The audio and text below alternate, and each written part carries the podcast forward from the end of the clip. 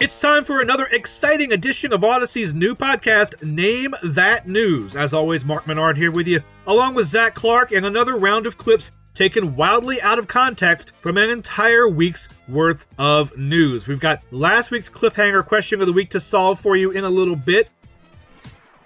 But first, let's get into some of this week's news. And I guess, first of all, Zach, how are you?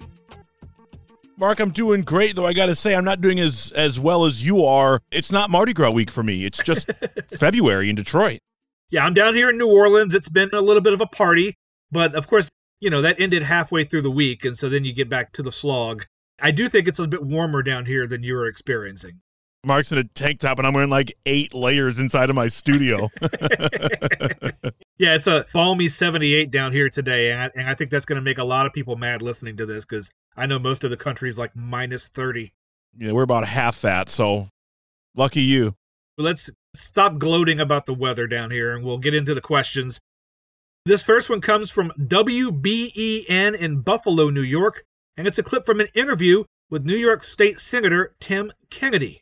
Yeah, I think there's been an, an entire misinformation campaign from the other side, and the facts have been maligned. Uh, no one's uh, banning. So what is the thing that Senator Kennedy is adamantly asserting will not be banned? Is it A, pit bulls in the dog park? Is it B, gas stoves? Or is it C, wearing shorts to the polls on election day? There's always conversation about pit bulls. Are they safe? Are they not safe? But you said that was in Buffalo, New York, right? Right. So I think I found a flaw in your methodology here. It is so cold in Buffalo, especially in November. Now, we could be talking primaries. I don't know. I don't know. I'm going to take a cheap shot here, Mark, and say gas stoves, because there's been so much talk about that lately.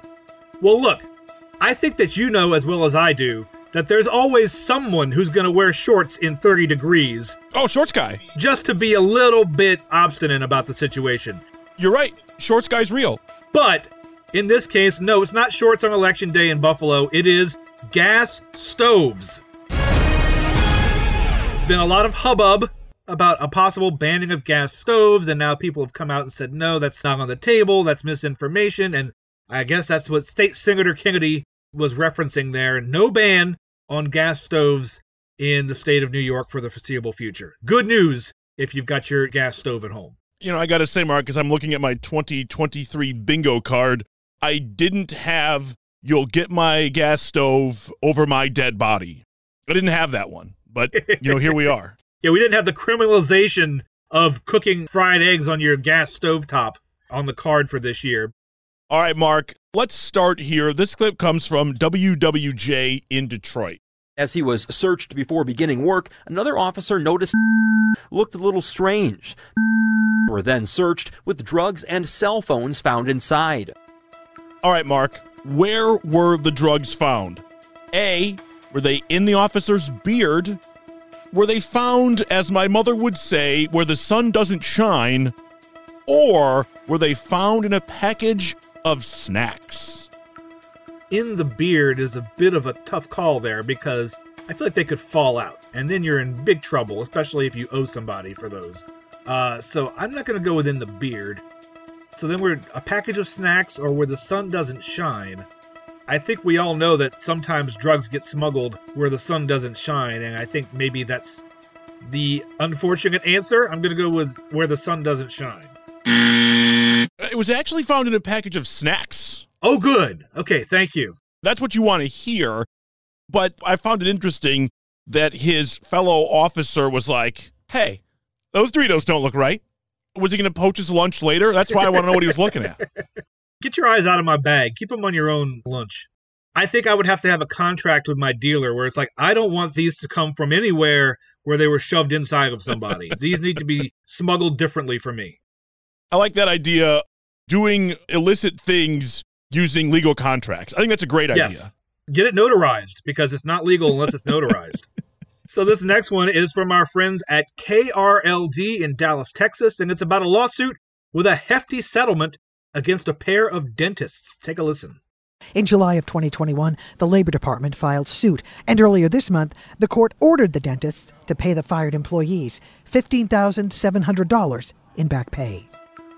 So why did the dentists have to pay up to their former employees? Is it A, using them as practice patients, B, too few days off, or was it C, just a simple old wrongful termination? I don't think anybody likes going to the dentist. Maybe somebody does.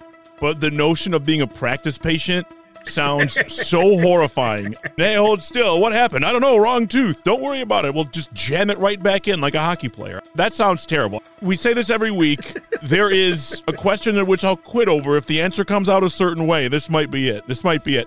Uh, I, I'm, I'm hoping it's just wrongful termination, but I'm afraid it's not going to be. You're right. It is just regular old wrongful termination. Back in twenty twenty-one, two dental hygienists had questioned their bosses about COVID protocols, and they got fired over it. And so they were ordered to pay up a nice chunk of change to their former employees because of it. Thank God. When I was a little kid, there was a really B horror movie called Doctor Giggles. Oh, yeah, Doctor Giggles. Yeah, have a heart, right? And he chucks the heart at the guy. I, I was thinking about Doctor Giggles, but like horror and dentistry as opposed to horror and heart doctor. Either way, very scary. You know what's funny about that?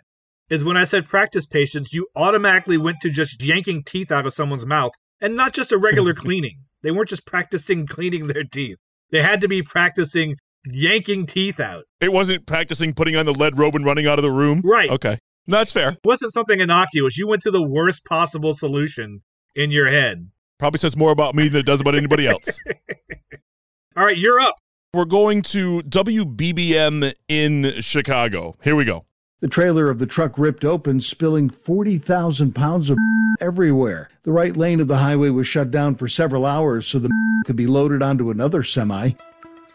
What was spilled on the freeway? Was it enough Malort for all of Chicago? Was it the mail for the entire Midwest? Or the waste from Dave Matthews' tour bus? I remember the Dave Matthews waste incident. Dumped it onto the freeway accidentally, and a big mess ensued. I don't think Dave's going to make that mistake again. I think he learned his lesson. You know what?